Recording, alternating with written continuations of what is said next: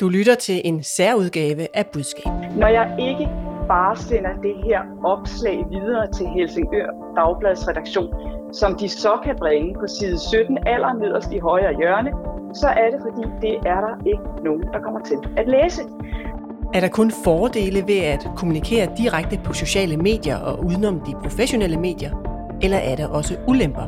Den tidligere 3F-formand Per Christensen gik for eksempel direkte ud til sin målgruppe på Facebook, før mediestormen om hans mangeårige dobbeltliv brød løs. Var det klogt? Og hvad fik Helsingørs kommunaldirektør ud af at gå i et frontalangreb på den lokale avis med et harmdirrende LinkedIn-opslag? Spørgsmålet er også, om der er et publicistisk ansvar for kommunikatører, når vi bruger kanaler med lige så stor rækkevidde, som de etablerede medier gør. Velkommen til denne vinterferieudgave af Budskab, der er baseret på tidligere udsendelser. Første del af dagens afsnit handler om kommunikationen fra 3F og 3F's tidligere formand Per Christensen, da BT afdækkede, at han i overvis havde levet et regulært dobbeltliv. Klippet er fra 27. januar. Ida Strand, kunne en anden og måske bedre kommunikation have reddet Per Christensen fra sit fald? Nej, det mener jeg ikke. Ikke i den her sag, fordi at, at sagen er for omfattende og for stor for indgribende i forhold til hans troværdighed. Så der tror jeg ikke, kommunikation kunne have reddet noget. Nej, velkommen. Til lytterne kan jeg fortælle, at du er kommunikationschef hos Kraftens Bekæmpelse. Steffen Hjaltelin, du får samme geniale spørgsmål. kunne Per Christensen på nogen måde have beholdt sin toppost ved at kommunikere anderledes? Nej, men han kunne måske have øget sandsynligheden for at få en ny. Interessant. Velkommen. Stifter af Hjaltelin Stahl og tidligere, skal jeg også sige, mangeårig kampagnemager for partiet Venstre. Vi begynder med ugens store nyhed.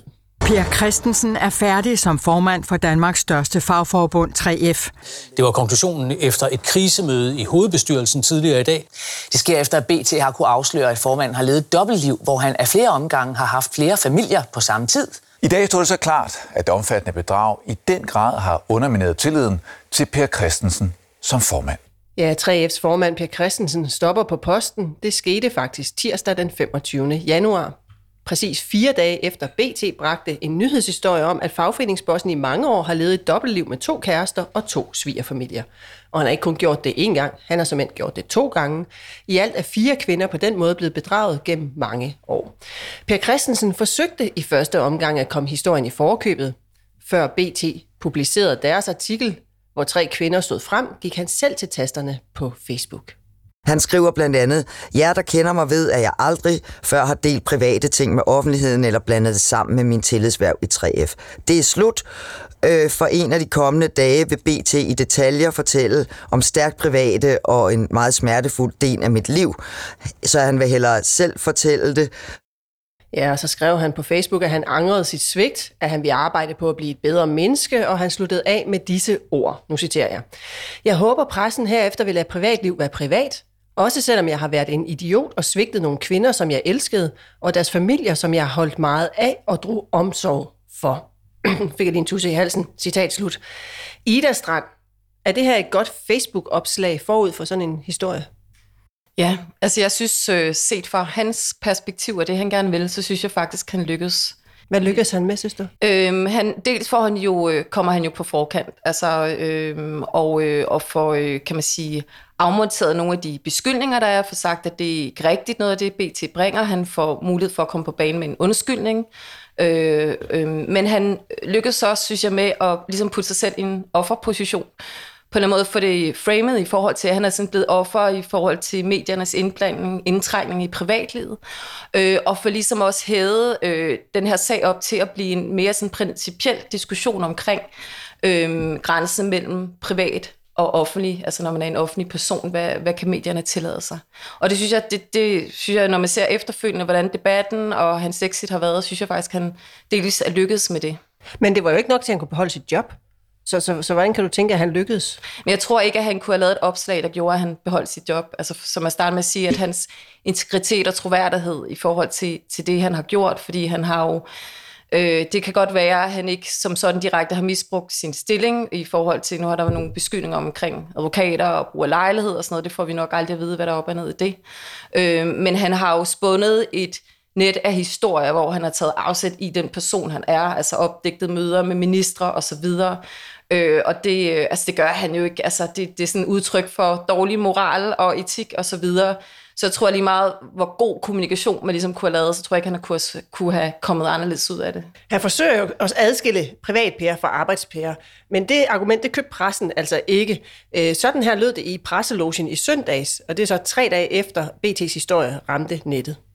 Det giver jo ikke nogen mening at lege den leg, at man kan være øh, medlemsvalgt øh, formand for 3F 37 timer øh, om, om ugen, og så i øvrigt være noget, der minder om en patologisk øh, løgner i sit privatliv resten af ugen, og vi så skulle forestille os, at de to ting kan holdes fuldstændig adskilt. Øh, jeg hælder også til, at det er berettiget at bringe historien. Jeg mener, den ligger i den fuldstændig hvide, klare zone, hvor den skal offentliggøres.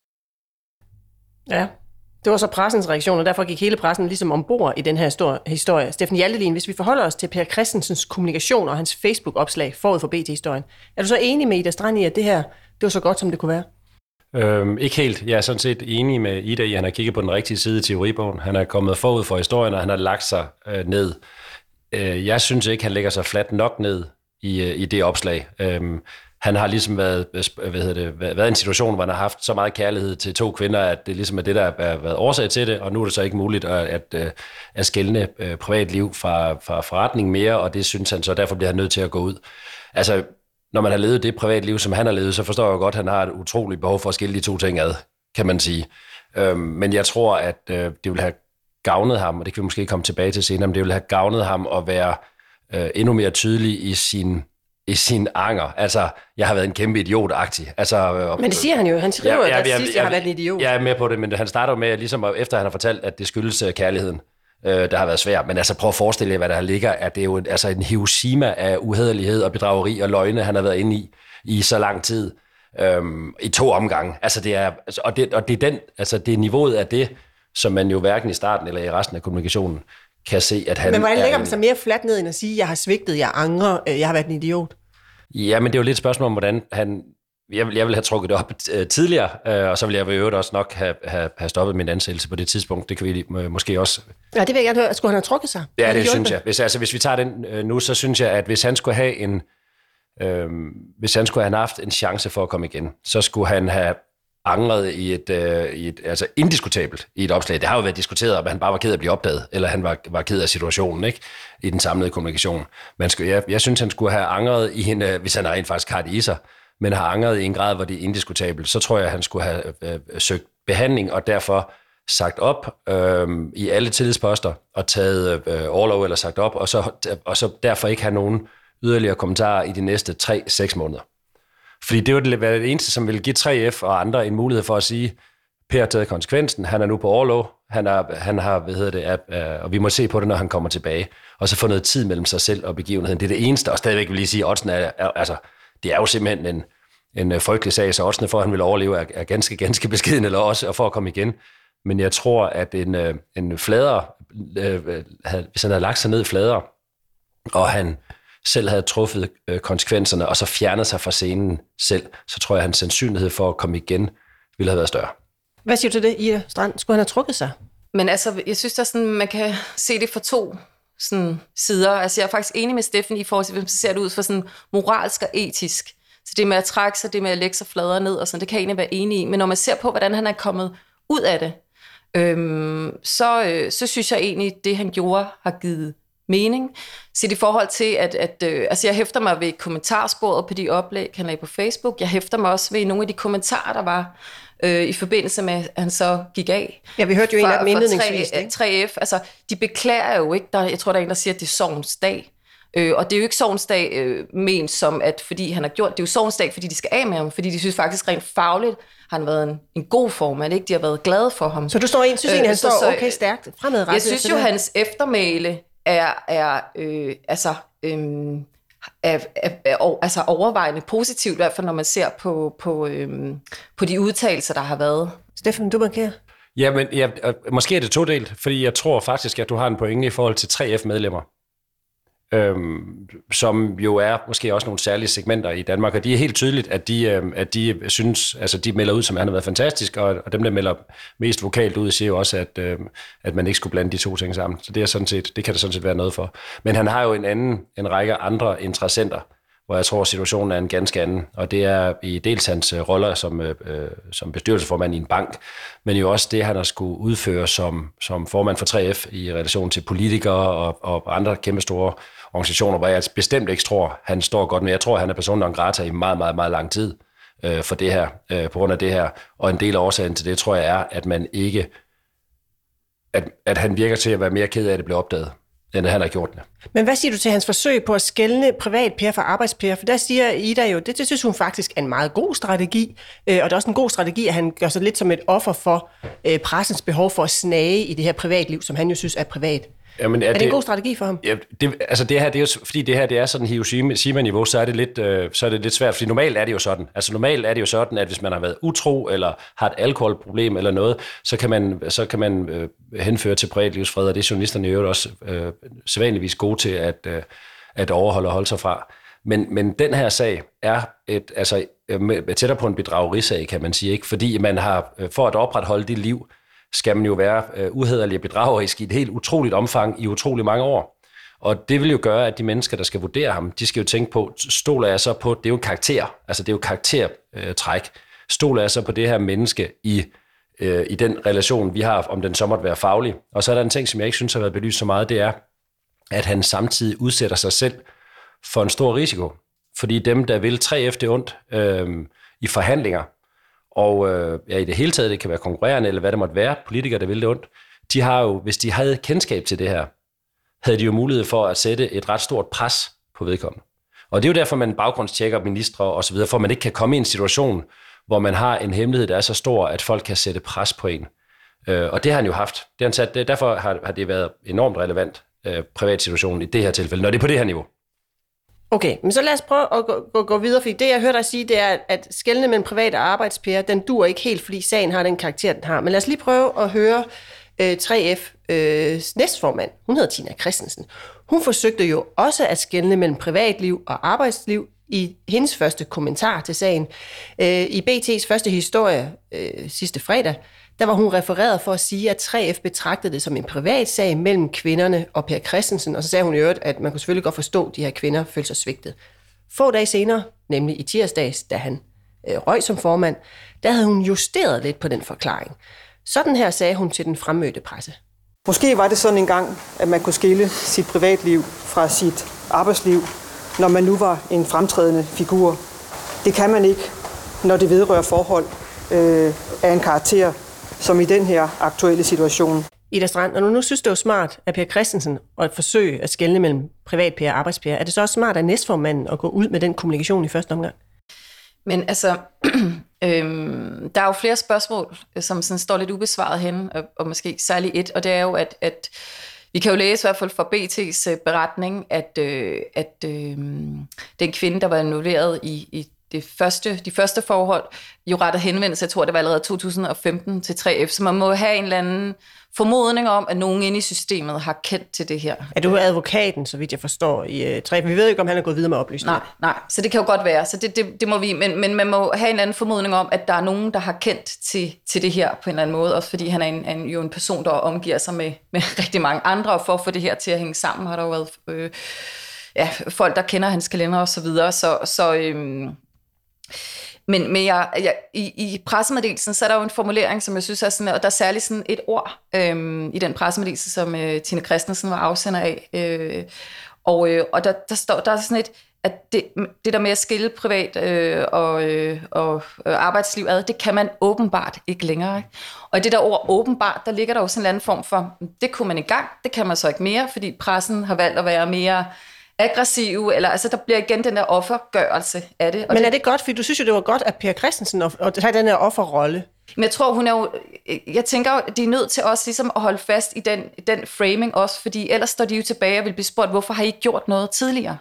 Øhm, altså, hvorfor har I ikke grebet handling, hvis I har vidst det her? Hvorfor har I så ikke øh, gjort noget? Nu nævner Steffen, det kunne have haft konsekvenser for 3F og for deres forhandlingsposition osv. Så, videre. så hun er jo nødt til også at, at ligesom tænker jeg, at tage samme fortælling om det her med, at der er noget, der hører til privat, og noget, der hører til offentligt, så er de så kendt nu, at, at, øh, at det er simpelthen for stor en sag til, at man, man kan gå videre med det. Er det også logisk for dig, at hun er nødt til at tage den samme fortælling som Per Christensen? Ja, hun ligger i hvert fald, som hun har ret, altså fordi de ikke har gjort noget siden øh, december, og måske endda ikke har gjort noget siden øh, for mange ja, år siden. vi ved, at de fik oplysning om det i december. Ja, det ved vi i hvert fald. Så, så, så, og der er jo ikke noget andet argument for det, end at det hører privatlivet til. Jeg synes stadigvæk, at de årsager, jeg har sagt før, det er et svagt argument, øh, og det derfor også stiller hende svagt. Men hun, føler jo, altså, hun holder jo fast i den tråd, at det øh, hører privatlivet til. Og så er jeg så faktisk heller ikke enig på den her sag, hvis den handler om uhederlighed og, og bedrageri, at den hører øh, tidsånden til. Fordi ligesom det, hun siger, at nu er vi inde i en tidsånd, altså åbenbart, ikke? så nu har tingene ændret sig, nu er vi åbenbart det. Mm. Men i min bog er den her, har den her ikke noget at gøre med, med den tidsånd, der er på MeToo, eller sexisme, eller krænkelse, eller noget som helst. Det er simpelthen i en helt anden øh, boldgade, efter min mening, som handler om, øh, om øh, hederlighed og om troværdighed for en, for en vigtig person. Og jeg tror, man kunne være råd på det her i 70'erne. Tror du også det, Ida? Uh.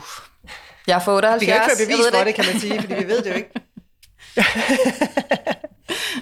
men, men Ida, hvornår giver det... Altså, Steffen er meget klar i, han siger, det der med at skænde mellem privatliv og arbejdsliv, det giver mm. mening i, i sådan nogle småsager omkring utroskab, eller, altså nu ved jeg ikke, om det er småsager, men altså utroskab, øh, måske alkoholisme, et eller andet, hvor det kan pressen også godt forstå. De sager går pressen jo rent faktisk heller ikke ind i normalt. Hvornår mener du, det giver mening at skælne? For du synes jo, det er en god strategi her. Er det så altid en god strategi, eller hvad? Nej, altså set fra hans perspektiv, synes, synes jeg, det er en, det er en øh, øh, så synes jeg, han slipper godt afsted i forhold til at bruge den strategi her. Øhm, øhm, men det er klart, at, at, øh, at det, det her er jo en sag igen, altså hvor, hans, øh, hvor man kan sige, at 3F er indblandet i så høj en grad, at, at, øh, at det bliver nødt til at have nogle konsekvenser i forhold til hans rolle og arbejdsmæssigt. Øhm, så, så der er den, den altså, øhm, men igen, altså, så det, det er igen tilbage til, jeg tror ikke, kommunikation kunne have reddet det her. Men, øh, men altså, han lykkedes bare med at få hævet det op i den der principielle diskussion, og det kan man jo også se i forhold til kommentarsporet. Der er i hvert fald en minister, der melder sig øh, nede i kommentarsporet, og netop så fat i den der offentlig-privat øh, øh, diskussion. Ikke? Øh, så han får flyttet fokus hen på det. Hvor står øh, 3F hen i dag med deres brand, synes du? Øh, oven på den her sag, og jo også næstformandens kommunikation. Øh, hun er jo så, Tina Christensen, øh, hun skal konstitueres i løbet af den her uge. Jeg tror, de står sandsynligvis temmelig uændret i forhold til deres medlemmer af de årsager, vi har talt om, så tror jeg, de står svækket over for andre relationer. Ja, lad os prøve at se andre relationer, fordi øh, det er jo ikke kun folk i tre efter, der skulle kommunikere om det her. Andre har også været tvunget til, nogen har i hvert fald været tvunget til at forholde sig til sagen. For eksempel øh, sådan en som Claus Jensen, formand for Dansk Metal, han blev spurgt til, hvad synes du om det her? Han fik så svaret til politikken, jeg citerer, jeg har ingen kritik at rette mod Per Christensens arbejde i Arbejdernes Landsbank. Bankens resultater taler for sig selv. Jeg har ingen kommentarer til Per Christensens privatliv. Mm. Det var, hvad han fik sagt. Så var der alle dem, der helt frivilligt øh, støttede op om ham inde på Facebook. Her blandt to ministre, Kåre Dybvad og Rasmus Prehn. Sidstnævne Prehn skrev for eksempel, jeg citerer, det er yderst privat ting, BT vil skrive om. Det er simpelthen ikke ok. Hvad kommer det andre ved? Privat er privat. Kærlighed kan gøre ondt, men er heldigvis ikke forbudt. Hvis vi tager det sidste først. De her ministre, der øh, føler sig kaldet til at kommentere, øh, før de kender BT-historien. Hvad vil du som rådgiver sige til dem?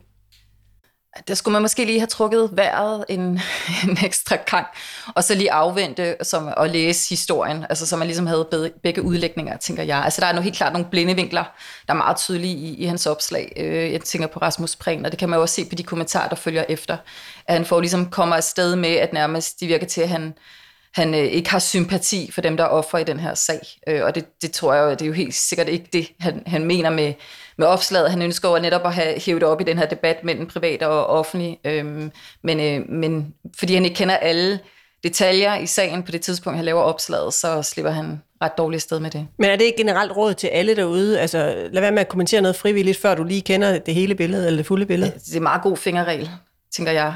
Særligt når man er minister, ikke? Øh, og, og i det hele taget en offentlig person, der, øh, person, der har en bred, bred stemme.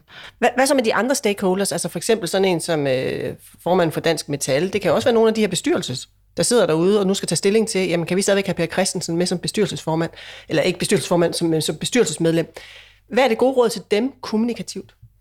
Altså jeg tror, man kan lægge den på, på tre niveauer, øhm, sådan fra neutral og så til offensiv, og man kan sige, at øh, Claus Jensen han er ude og sige, at han har stor respekt for, for fagligheden. Ingen kommentar til det øh, private.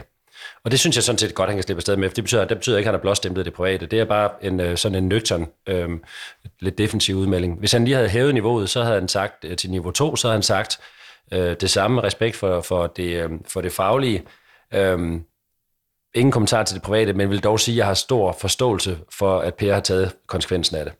Altså, eller jeg synes, det er det rigtige at gøre det. Det man altid siger, at når der er en, der har trukket sig en voice så siger man, at jeg, jeg synes, det er den rigtige beslutning. Ikke? Det var så den næste. Den tredje er jo så for dem, som vælger at bruge det aktivt øh, som vælger at sige, at det kan være konkurrenterne til 3F, nogle af de andre, øh, som har brug for at tage det aktivt, eller det kan være oppositionen, eller hvem pokker der er imod, som siger, altså bare tager, tager afstand fra det. Altså hvor man går aktivt ind i det og, og taler om besvindel og bedrag, og hvordan pokker man kan opføre sig sådan, og det kan man føre sammen med hvad som helst til pamperi og, og, og selvforherligelse og kæmpe ego, og man kan gøre hvad som helst. Ikke? Så det er ligesom Demo 3. Så jeg vil sige, at det første, man kan bare være neutral, og så kan man lave den der store forståelse for, for at man er stoppet, og så den tredje angribe den. Ja, det har ikke været muligt, skal jeg lige sige til lytterne, at få en kommentar fra hverken Per Christensen eller Tina Christensen øh, forud for den udsendelse her. Vi skal videre til dagens andet emne.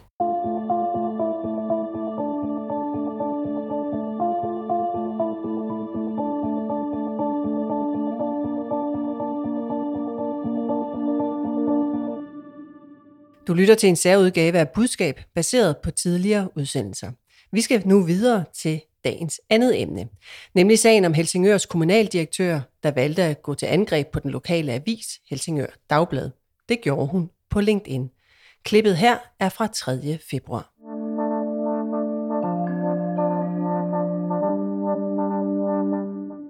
Michael Baden, har du nogensinde rådgivet nogen til at gå til angreb på en chefredaktør eller et medie? Hvis du med angreb mener replik, øh, for eksempel i, mediet, så har jeg selvfølgelig, øh, men jeg har også sagt, at de skal være meget varsomme øh, med tonen, når man gør det. Velkommen. Du er tak. stifter af byrådet Friday, hvor du også er administrerende direktør. Anna Rørbæk, du får samme spørgsmål. Har du nogensinde rådgivet nogen til at gå til angreb, verbalt angreb, altså selvfølgelig, på en chefredaktør eller et medie? Nej, kun indirekte angreb. Okay. altså ved at gå til interessenter og informere dem om, hvordan det hele det forholder sig. Ja. Velkommen. Du er selvstændig i Rørbæk Kommunikation og tidligere pressechef hos De Radikale. Og Anna, må jeg låne en af dine kuglepinde? Det er fordi, jeg har glemt at få en med i studiet. Jeg har jeg kan fire. Sige, du har fire med. tak, tak. Så går vi i gang. Vi begynder i det nordlige Sjælland, helt præcist i Helsingør. Jeg håber, at vi kan fortsætte den positive udvikling i de kommende år. Samtidig med, at vi holder fast i de værdier, vi har i Helsingør Kommune. Vi har en eminent historie, som vi kan se med vores blotte øje rundt om i kommunen. Vi har den mest fantastiske natur, som giver os mange gode oplevelser og virker som balsam for sjælen. Og så har vi rigtig mange levende lokalsamfund, som skal have endnu mere plads til at udvikle sig de kommende år, fuldstændig som de gerne vil. Ja, sådan lød nytårshilsenen fra den konservative borgmester i Helsingør, Benedikte Kær, øh, tidligere hun og kommunaldirektøren Stine Johansen er nu gået til angreb på chefredaktøren for Helsingør Dagblad. Peter Havmund Hansen hedder han, og han skrev for nylig en leder, hvor han langede ud efter en råden kultur i kommunens forvaltning. På baggrund af flere sager, blandt andet en sag, hvor en lokal murmester følte sig dårligt behandlet. Hvad der indholdsmæssigt er op og ned i de her sager i Helsingør, det skal vi ikke ind i. Vi kigger som bekendt på kommunikationen. Faktum er, at avisens leder til syneladende støtte Både kommunens borgmester og kommunaldirektør, de gik på LinkedIn. Øh, jeg citerer her fra Stine Johansens LinkedIn-opslag, det er hende, der er kommunaldirektør. Et øh, LinkedIn-opslag, der var ledsaget af et foto, hvor hun står med korslagte arme og kigger direkte i kameraet. Hun skrev blandt andet, 4.700 medarbejdere i Helsingør Kommune udfører hver eneste dag et gedint, grundigt og ordentligt arbejde for 63.000 borgere. Men Havmund har indført nulfejlskultur. Er der en, der træder ved siden af, skal alle udstilles groft i deres eget dagblad. Michael Baden, skal jeg lige sige lidt om øh, opslaget her. Det har givet 771 reaktioner i går onsdag. Der var kommentar på LinkedIn, eller Danmarks sejeste kommunaldirektør. Der var en kommentar, der hed modigt, men vigtigt, at du står frem.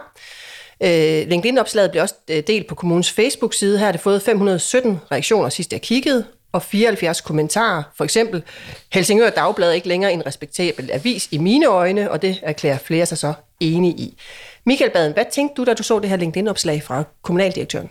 Jamen, jeg tænkte, at det øh, var usædvanligt, øh, og derfor også øh, meget interessant, fordi det er, jeg er ikke sådan tidligere stødt på en så direkte kan du sige, tone i øh, et, øh, et øh, du kalder det et angreb, man kan også kalde det et forsvar, men det kommer vi nok tilbage til. Men det har jeg ikke stødt på fra en øh, kommunaldirektør, altså en øverste embedsmand i en kommune, øh, tidligere i hvert fald. Øh, Øh, og derfor er det interessant også at diskutere det. Øh, og så kigger jeg selvfølgelig også ned i, hvem er det, der øh, liker det her opslag, og hvem er det, der kommenterer det. Og der ser man bare helt entydigt, at det er rigtig mange øh, ansatte øh, i Helsingør Kommune.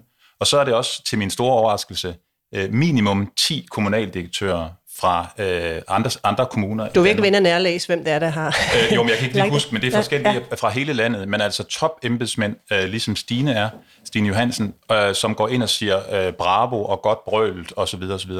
Og at man gør det som øverste kommunale embedsmand, altså et er, at Stine gør det, det kommer vi tilbage til lige lidt, tænker jeg, hvorfor hun gør. Øh, men at der er så meget opbakning fra øvrige kommunaldirektører, synes jeg er helt, helt usædvanligt, og det vil være utænkeligt i centraladministrationen. Okay. Anna Rørbæk, øh, alle de her reaktioner, stor medvind, ja, nu sagde jeg Loftstorm øh, i indledningen, men den her medvind, øh, Stine Johansen oplever på LinkedIn og Facebook, betyder det, at det har været en klog strategi også at gå ud med det opslag, synes du? Jeg kan ikke rigtig vurdere, om det er klogt eller ej, men øh, det er en tendens. Altså man ser flere og flere øh, embedsmænd frelægge sig den her savlige stil, som de ellers har været kendt for, øh, og, og bevæge sig ud og være mere øh, aktivistiske i deres kommunikation, og på egne kanaler også. Øh, så det er en tendens i tiden. Men vil du have rådgivet til det? Nej, det vil jeg ikke. Hvorfor ikke? Fordi det skaber et brag, som jeg ikke øh, nødvendigvis tænker var nødvendigt. Øhm, jeg kender jo ikke sagen, jeg ved ikke, hvad der er gået forud, og jeg kender ikke deres øh, relation i øvrigt til Helsingør Dagblad og chefredaktøren.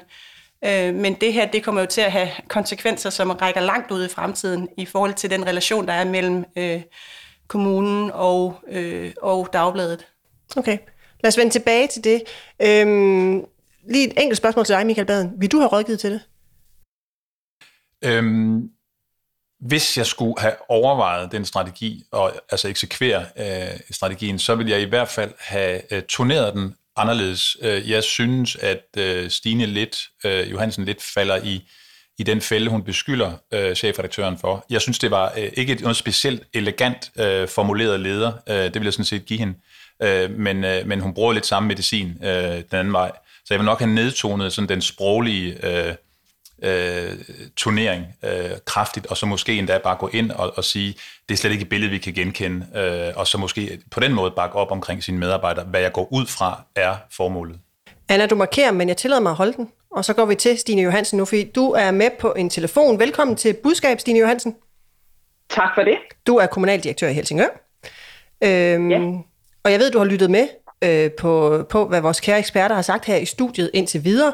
Men jeg vil gerne høre dig først.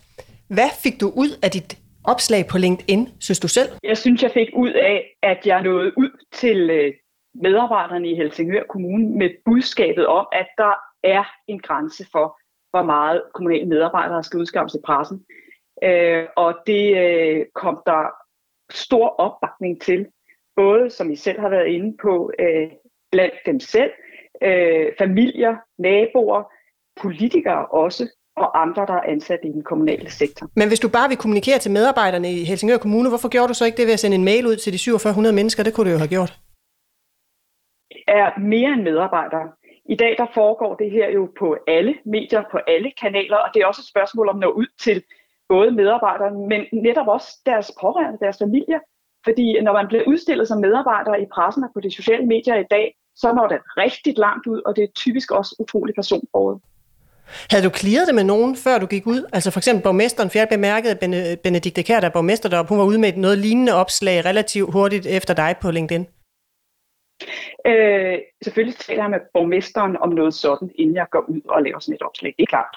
Men har du fået det clearet i forhold til, at du ville have undladt at gøre det, hvis hun øh, frarådte dig det? Clearet?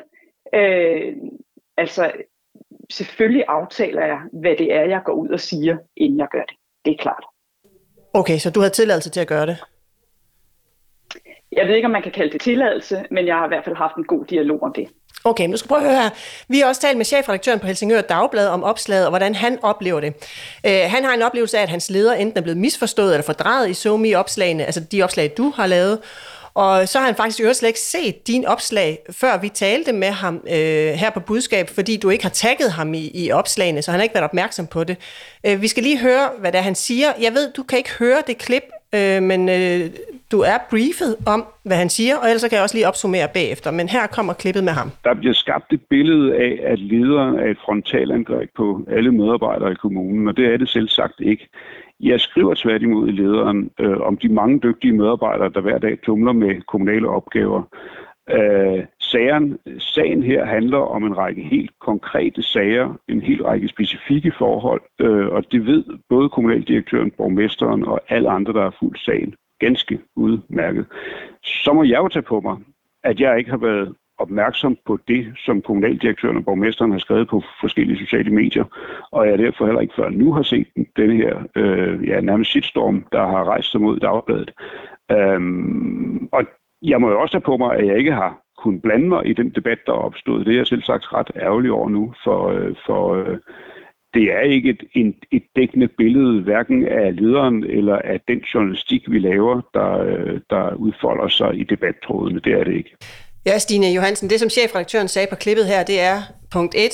Øh, han synes lidt, at du fordrejer hans leder, fordi han jo rent faktisk også roser alle de dygtige medarbejdere, der er i kommunen øh, på lederplads, øh, samtidig med, at han kritiserer nogle af de problemstillinger, der er. Og så synes han, det er ærgerligt, at, du, at han ikke har været opmærksom på dit opslag på LinkedIn og Facebook, fordi I ikke har tagget ham. Det vil sige, at den her shitstorm, der rejser mod avisen, har han simpelthen ikke været opmærksom på og ikke kunne deltage i debatten. Havde det ikke været god stil at tagge den person, du rent faktisk kritiserer, så øh, han kunne have deltaget i debatten? Altså, øh, mit kanal, han, det handler jo om at kommunikere med medarbejdere og med deres familier og borgere i lokalsamfundet. Det handler langt mindre om at kommunikere med dagbladet, ligesom at chefredaktøren jo heller ikke øh, sender mig øh, i hans leder på forhånd. Det var ikke en leder, der var en invitation til dialog, men, men, men bare et angreb på, på medarbejderne. Og i forhold til det der med... Så du synes ikke, man skal, man skal involvere dem, man kritiserer øh, offentligt, at dem skal man ikke gå i dialog med?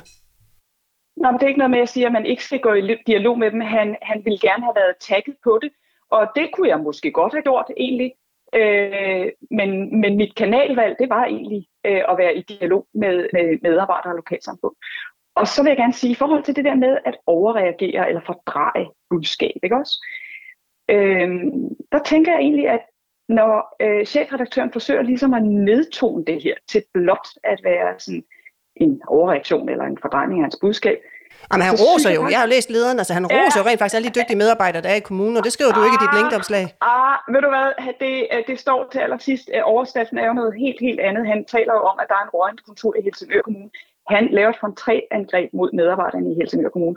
Og når han vælger at sige, at det er bare lidt af en overreaktion eller en fordrejning af budskab, så viser han altså også åbent, at han simpelthen ikke forstår, hvor slemt det er for medarbejdere at blive udsat for det her i deres eget lokale dagblad. Nu bare lige for lytternes skyld, der skriver han til sidst, nu det citerer jeg lige øh, for lederen, som i øvrigt ikke er, er, er særlig lang, han skriver, ingen kan være interesseret i, at afdelingen opleves sådan, slet ikke de mange dygtige medarbejdere, der hver dag skal tumle med de mange byggesager med videre, som afdelingen behandler. Ja, det Peter Havmund han skriver, det er, at der er en råden kultur i Helsingør Kommune, og der tager han simpelthen og skærer alle over en kamp.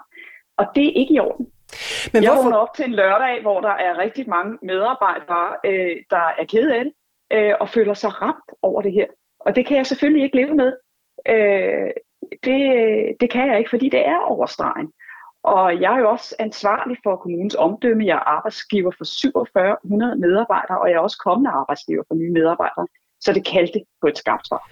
Øhm, et skarpt svar, siger du, men jo så ikke direkte til ham, eller et svar, hvor du involverer ham. Hvorfor bruger du ikke tiden på, i stedet for at skrive et læserbrev øh, direkte til Helsingør Dagblad, altså der, hvor kritikken øh, fremkommer, eller øh, ringer til chefredaktøren og spørger, skal vi drikke en kop kaffe om det her, og så ligesom få en dialog i gang med ham? Ja, øh, jeg har en dialog med Peter Havmund. Vi skal også drikke kaffe. Vi skal også på tur sammen, så han kan, øh, han kan lære noget om, øh, hvad der sker på de lokale arbejdspladser i Helsingør Kommune, og hvad vi egentlig arbejder med i hverdagen. Så den del tænker jeg nok, at vi skal få noget rigtig godt og konstruktivt ud af. Når jeg ikke bare sender det her opslag videre til Helsingør Dagbladets redaktion, som de så kan bringe på side 17 aller nederst i højre hjørne, så er det fordi, det er der ikke nogen, der kommer til at læse. Når jeg til gengæld bruger min egen kanal, så får jeg 80.000 visninger Øh, på Helsingørs egne kanaler, øh, det er Facebook og LinkedIn, der er der også 17.000 visninger, sådan som det er lige nu. Så er jeg nået meget, meget længere ud af den vej. Men hvorfor er det vigtigt at nå ud til 80.000 mennesker, hvis det drejer sig om 4.700 medarbejdere i øh, Helsingør, og, og i øvrigt en lokal sag op i Helsingør, som jeg tror ikke ret mange havde hørt om før, måske de øh, hører budskab i dag? Fordi at I skal huske på, at her, altså der er rigtig mange kommunale og offentlige ansatte i Danmark. Og jeg tror ærligt talt ikke, at vi er den eneste kommune i Danmark, der oplever det her. Og igen, øh, husk på, medarbejderne har ikke selv mulighed for at tage til genmæle. Der er nogen, der bliver nødt til at gøre det for dem. Vi kan bare stå den ene dag efter den anden og få tæsk i pressen. Og ved du hvad?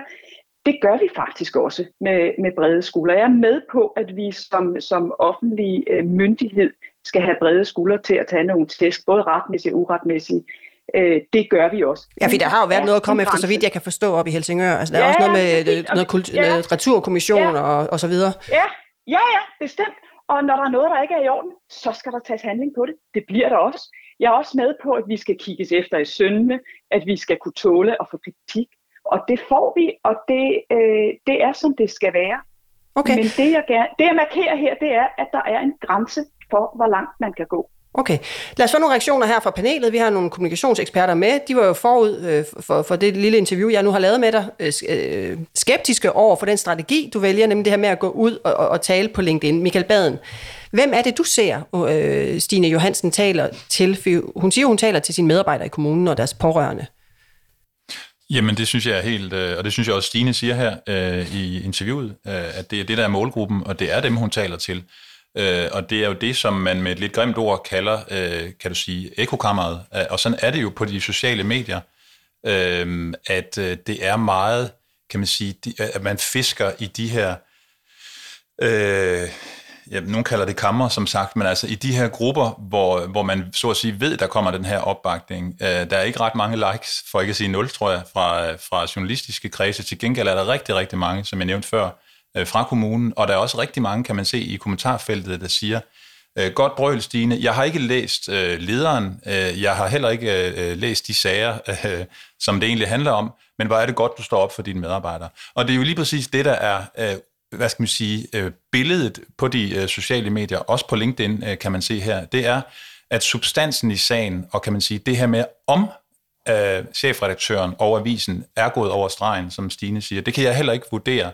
Men, men det er folk sådan set ligeglade med. Altså igen, de siger, jeg har ikke læst det, jeg ved ikke, hvad det handler om, men godt brøl. Men er det så ikke meget klogt, hun siger, hun er ude til 80.000 mennesker på den her måde, er det så ikke meget klogt i virkeligheden for hende, og brandingen af kommunen og, det, og medarbejderne der? Det er det, og, og jeg tror, at Stine der har, har sparet skatteyderne for et... Øh, et mellemdyrt øh, kommunikationsbureaus arbejde i mange år, fordi det her det er super, super stærk, øh, kan du sige, branding. Det er en, øh, altså hun forstærker et eksisterende, øh, kan du sige, øh, billede af øh, medarbejderne som hårdt arbejdende, og det er det, de kan lide at høre, og, og hvis de hører det så direkte her, som, øh, som de gør fra deres topchef, så er det jo øh, super, super god øh, intern kommunikation.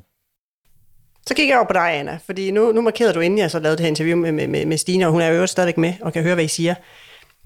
Men er, er du også der nu, hvor du tænker, mm, måske det i virkeligheden var meget godt, og måske jeg i virkeligheden skal ændre opfattelse af, hvad der er en god strategi i de her situationer? Nej, fordi jeg synes, der er noget øh, lidt uredeligt undervejs. Altså det her med, at han ikke øh, bliver tagget, øh, og det her med, at øh, Stine hun netop bruger den samme retorik den modsatte vej. Altså nu er der ikke kun en råden kultur i Helsingør Kommune, nu er der også en råden kultur på øh, Dagbladet. Øh, og det synes jeg ikke er helt øh, redeligt, hvis jeg skal være øh, helt ærlig. Øh, derudover så synes jeg, der er en demokratisk øh, udfordring, øh, som rækker ud over Helsingør Kommune, som handler om det her med, at politikerne og kommunaldirektørerne og andre, dem der har autoritet, de begynder at sige, du skal ikke tro på, hvad du læser i avisen. Og det er jo også noget, vi har set i USA med Trump, og Inger Støjberg har også brugt det greb og prøver at vælge nogle helt andre kanaler end de journalistiske kanaler.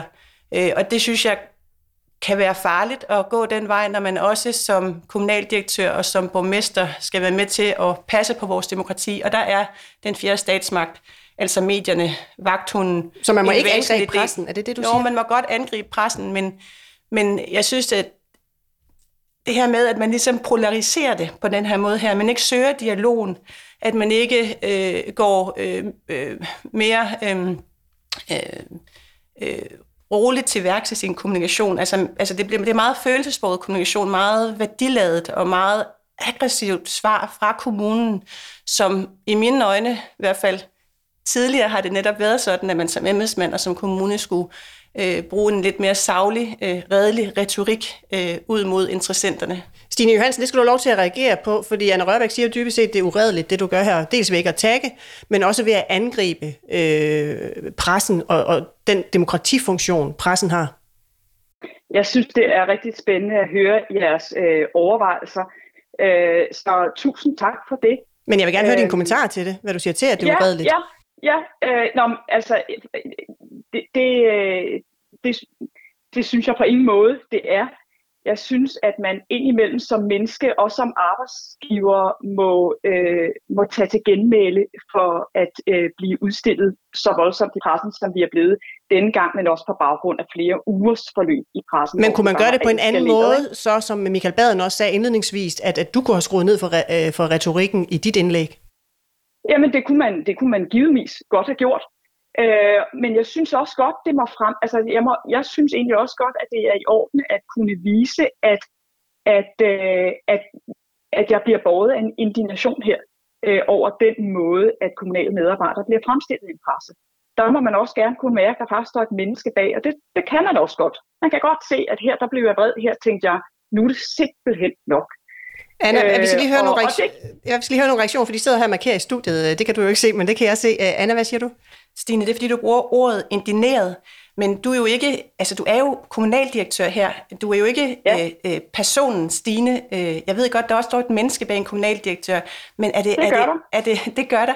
Men en, ja. indignation, er det den måde, vi skal til at arbejde på øh, som, som kommunalpolitiker eller som embedsmænd? Ah, nu er det vigtigt lige at huske på at sætte det her i en sammenhæng, der handler om, at vi er vant til at stå på mål for kritik i dagligdagen. Øh, og I var også lidt inde på det. Det skal man kunne og savligt forholde sig til. Det gør vi. Det her det er en enkelt gang. Jeg har aldrig prøvet det her før. Hvor at, at, at de simpelthen får svar på, på det, der står, øh, og den måde, de omtaler medarbejderne i pressen. Øh, det er usædvanligt. Jeg har heller ikke gjort det før. Øh, jeg håber heller ikke, jeg kommer til det igen. Jeg håber, vi kan finde en god og en ordentlig tone.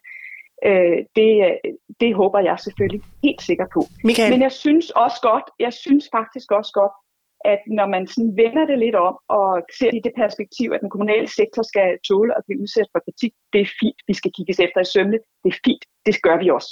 Men så synes jeg egentlig også godt, at det kunne være glædeligt, at, det, at den lokale dagblad for én enkelt gang skyld kunne, kan tåle også at få en reaktion på det angreb, som de fremfører mod vores medarbejdere. Stine, vi skal lige have en reaktion fra, øh, vi skal lige have en reaktion fra Michael. Hvad siger du, Michael? Øh, også tak, fordi du deltager, Stine. Det er spændende at høre de her øh, betragtninger, du har haft. Øh, ja. Og, øh, og man kan sige, øh, jeg er fuldstændig enig med dig i, at, øh, at, at en chefredaktør og, og journalister for den sags skyld øh, jo også skal kunne tåle kritik den anden vej, fordi de jo nærmest lever af det i hvert fald øh, øh, øh for en største dels vedkommende af journalistikken. Øh, så, så det skal de. Og der må man også bare sige, at det, er jo, det her det er jo velkommen til en ny verden, også for dig, kan jeg fornemme på det, du siger. Altså, du, du bliver jo også publicist her. Du sagde selv før, at du havde øh, rigtig meget, altså 80.000 visninger, og, og måske endda næsten 100.000, hvis man lagde de forskellige sammen. Og det vil sige, når man som kommunaldirektør som dig går ud her, så får man jo også en form for publicistisk ansvar, fordi du kan få lige så mange eller flere læsere øh, end, øh, end det lokale dagblad. Og der må man bare sige, der er det i hvert fald min erfaring som rådgiver, at det er sådan set godt nok at at have en indignation, også som kommunaldirektør og topembedsmand, men man skal bare være varsom, når man så at sige skriver på den indignation, og du siger selv det her, at det sådan er kulminationen på flere ugers kritik, og derfor kan man mm. godt, synes jeg, fornemme ud af dit opslag, og din indignation, og din reaktion på det, at det her, det er en eller anden form for øh, dråben, der får det berømte bære til at flyde over. Og det er jo der, hvad man skal være rigtig, rigtig varsom med, enten man er topembedsmand øh, eller erhvervsleder, på ligesom at fare i blækhuset på den måde. Så hvis man skal bruge det her fremover, og selvfølgelig skal du have retten til også at stå op for dine medarbejdere, man skal bare være varsom på så at sige, og at skrive på den der indignation, fordi så er det, at tonen kan blive meget, meget polariseret, som Anna sagde før. Anna, og så vender jeg tilbage til Stine. Jeg tror, vi kommer til at, at beskæftige os rigtig meget mere med det her i fremtiden. Øh, Djøf de har lige nedsat en ekspertkommission, hvor, det netop skal, hvor der skal ses på forholdet mellem embedsmænd, medier og politikere, fordi grænserne mellem det hele det begynder at flyde mere og mere, øh, og det er det her et eksempel på. Så jeg tror, vi kommer til at se meget mere af det her i fremtiden. Og det kan godt være, at Helsingør Kommune kommer til at bruge den her taktik igen, men så går en af de der 10 kommunaldirektører nogle andre steder, som gav dig likes på LinkedIn, Stine. Stine, du, øh, vi, ja. vi runder af ved dig, øh, så, så du også skal komme videre. Du har jo et arbejde, trods alt også, du skal passe. Vi er meget taknemmelige for, at du bruger tid på os her. Men, men, hvilket, men lad mig runde af med det, som Michael siger, fordi du går ud og bliver publicist på den måde, og, og, og du går jo ud med et verbalt angreb på en, øh, en institution, som pressen jo er, og den funktion, øh, pressen har. Mm. Øh, hvordan ser du selv dit ansvar som publicist i den situation? Altså, altså hvilket ansvar synes du, du har? Jeg, jeg har et ansvar. Og, øh, over for hvem? Altså kun over for medarbejderne, eller også over for ja, øh, demokratiet, som Anna taler om? Ja, den offentlige sektor, ikke også? Men jeg synes også, altså, en, altså jeg synes også, jeg har et arbejdsgiveransvar, og der er også et spørgsmål om ledelsesetik at reagere på, på den slags, som, som vi bliver udsat for i Helsingør Kommune, og det har jeg taget på mig i, i denne her sag. Øh, og, og det synes jeg også, at jeg skulle. Jeg synes simpelthen, det var det rigtige at gøre. Men jeg vil altså skynde mig at sige, at øh, i Helsingør Kommune har vi jo privilegiet at have to lokale øh, aviser, som udkommer hver uge. Og vi har øh, almindeligvis et godt øh, samarbejde med Helsingør Kommune. Og nu tager jeg og chefredaktøren på tur på kommunens arbejdspladser og så, øh, så får han også mulighed for at se, hvad det egentlig er, vores medarbejdere arbejder med i hverdagen. Og det tror jeg faktisk kan kaste noget rigtig positivt af sig. Du skal til rigtig kaffe, eller dialogkaffe, kan jeg høre. Øh, Stine Johansen, tusind tak, fordi du vil deltage i uh, budskab, og du må have en god torsdag. Tak. Og så vender vi tilbage her i studiet til de kloge eksperter, for jeg kan jo høre uh, jeres skepsis. Michael Baden, du har rådgivet og medietrænet, også kommunale ledere, mm. gennem mange år. Det skred, hvad er det, du ser? Ja, du sagde lige før om et skred, altså en, en ny virkelighed. Ja, jeg, jeg kaldte det bare velkommen til en ny verden, kan man sige. Og det, det er jo, øh, altså der, der er jo, øh, øh, ja, vi har lige hørt det her, altså, at man kan som, som kommunaldirektør, som embedsmand, øh, nå ud til lige pludselig rigtig, rigtig mange mennesker. Og, øh, og grunden til, at det er noget så bredt ud her, er selvfølgelig, at der er noget indignation involveret, og så at det er, øh, kan du sige, fra, fra toppen. Øhm, og når, og når, når du kan tale om et skred, jeg, jeg kommer bare til at tænke på øh, en gang for, det er nok øh, 10-12 år siden eller sådan noget, hvor jeg øh, var sådan fast bestanddel af øh, et, et kursus for offentlige topledere, hvor vi så var inde og lave nogle krisespil og nogle øh, sådan noget medietræning og rådgivning omkring, hvordan man egentlig håndterede pressen og, og øh, og havde et forhold øh, til pressen osv. Øh, der, der sagde jeg til dem, I er nødt til at, at, at, øh, erkende som topembedsmænd, at de også skal kunne have en position, og jeg tror en dag, jeg kom til at dresse mig til at sige, at de også skulle have en holdning. Og der kan jeg bare huske, der var rigtig mange, der sådan slog hælene i og sagde, at holdninger, det er ikke noget, vi skal have, det er noget, vores politikere skal have. Vi skal være de neutrale embedsmænd.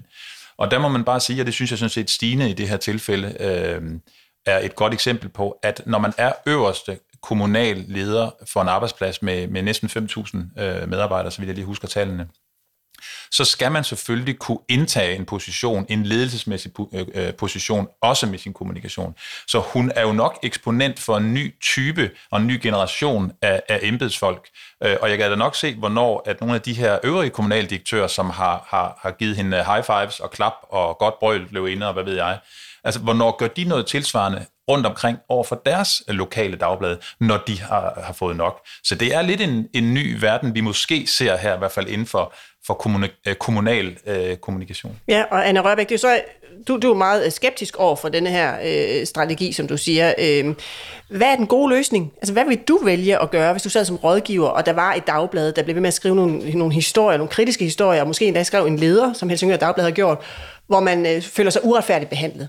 Hvad hvad, hvad, hvad vil din rådgivning så være til, hvordan man kunne tage genmæle, eller hvad man kunne gøre? Den vil nok være lidt mere klassisk og lidt mere nedtonet. Øh, Michael er også inde på det her med, at øh, retorikken simpelthen øh, bliver øh, så voldsom og så følelsesstærk, øh, at, øh, at hun i virkeligheden øh, ender med at få den samme overskrift på sit indlæg, Røden Kultur, øh, på Dagbladet, som hun egentlig er utilfreds med, der står i avisen. Så jeg tror, at jeg vil have anbefalet øh, øh, et lidt mere klassisk debatindlæg, måske også et opslag på LinkedIn, men i et andet øh, toneleje, øh, og med en invitation til en højere grad af dialog, øh, og så noget intern kommunikation, øh, og en lille annoncekampagne også måske. Altså jeg tror simpelthen, jeg vil have øh, taget fat i, øh, i nogle af de lidt mere øh, traditionelle klassiske greb. Øh, jeg synes, der er for meget følelse i det her. Jeg synes, det er for voldsomt. Jeg synes simpelthen, hun bliver for bisk. Men du sagde også indledningsvis, da jeg spurgte jer, om I nogensinde har rådgivet jer til, til, til, øh, til nogen til at gå ud på den måde og angribe pressen. Der sagde du, nej, skal vi bruge nogle andre metoder? Ja, indirekte. Indirekte metoder, ja. Ja, Hvad, hvad, hvad altså, er det? jeg har jo oplevet rigtig mange gange, hvor, øh, hvor medier, de øh, farer ud af med en historie, som simpelthen er forkert, faktuelt forkert, og øh, hvor det er kørt helt op, og hvor overskrifterne bliver skram- øh, strammet. Det er jo faktisk også det, der er sket her. Det er faktisk overskriften, hun reagerer mest på. Øh, altså, fordi når man læser indlægget, så er det ikke, øh, altså, det er ikke så unuanceret. Jeg sidder med overskriften her, kommunen mangler at rydde op. Ja, okay, nå, så, men det der med den rådne kultur i hvert fald, det er det, jeg tog fat i. Øhm, og øh, hvad hedder det? Og der har vi gjort det, at vi simpelthen har orienteret vores vigtigste interessenter om, hvad der var op og ned i den pågældende sag, og hvor vi har søgt øh, en dialog mod mediet. Øh, øh, så det der med at gå offentligt ud øh, øh, og, og, og, og gå så øh, aggressivt til værks over for mediet, øh, det gør bare, at man også på sigt øh, har... Øh, øh, øh hvad hedder det, du taler om det her med at tisse i bukserne, ikke? Altså på sigt vil de have lyst til at, at gå dem efter i sømmene op på kommunen. Altså de vil altid skulle kigge sig over skulderen fra nu af, fordi de har fået nogle fjender i, i de lokale medier, øh, og det er ikke nødvendigvis øh, smart i et, et langt, øh, et langt øh, lys. Michael? Bare lige helt kort, jeg synes, øh, at det bliver spændende at se, øh, hvad, det, hvad det får af, af, af, eventuelle skadevirkninger, eller i hvert fald øh, øh, ændret adfærd måske, øh, når vi synes følger det lidt på, på længere sigt. Altså, hvad sker der næste gang, at øh, avisen øh, kontakter en af forvaltningerne og siger, kan vi komme ud og lave en reportage i børnehaven, eller kan vi komme ned og skrive om det og det? Altså, øh, hvad, hvad medfører det her? Det synes jeg kunne være spændende at, at, at kigge på måske om et halvt år, altså om det har ændret, ændret praksis og kultur imellem avisen og de kommunale ansatte. Og jeg vil også sige, altså det her med, at man går ud og er tydelig på sin person, øh, og med et aktivistisk øh, udtryk på sociale medier som embedsmænd, det kommer vi til at se mere af. Det er simpelthen sådan, det bliver i fremtiden. Det er jeg ikke i tvivl om.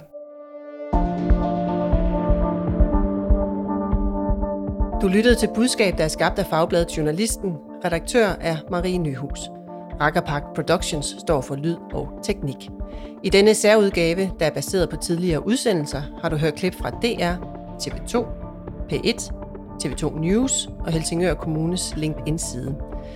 Vi takker her på budskab alle eksperter for analyser og gode råd. Og så er vi tilbage med en ny og nyhedsaktuel udsendelse i næste uge. Du kan abonnere på budskab, og hvis du kan lide vores podcast, så anbefal den meget gerne til andre. Mit navn er Line Arnlund. Og husk, ord er ikke bare ord. Tilsammen udgør de dit budskab.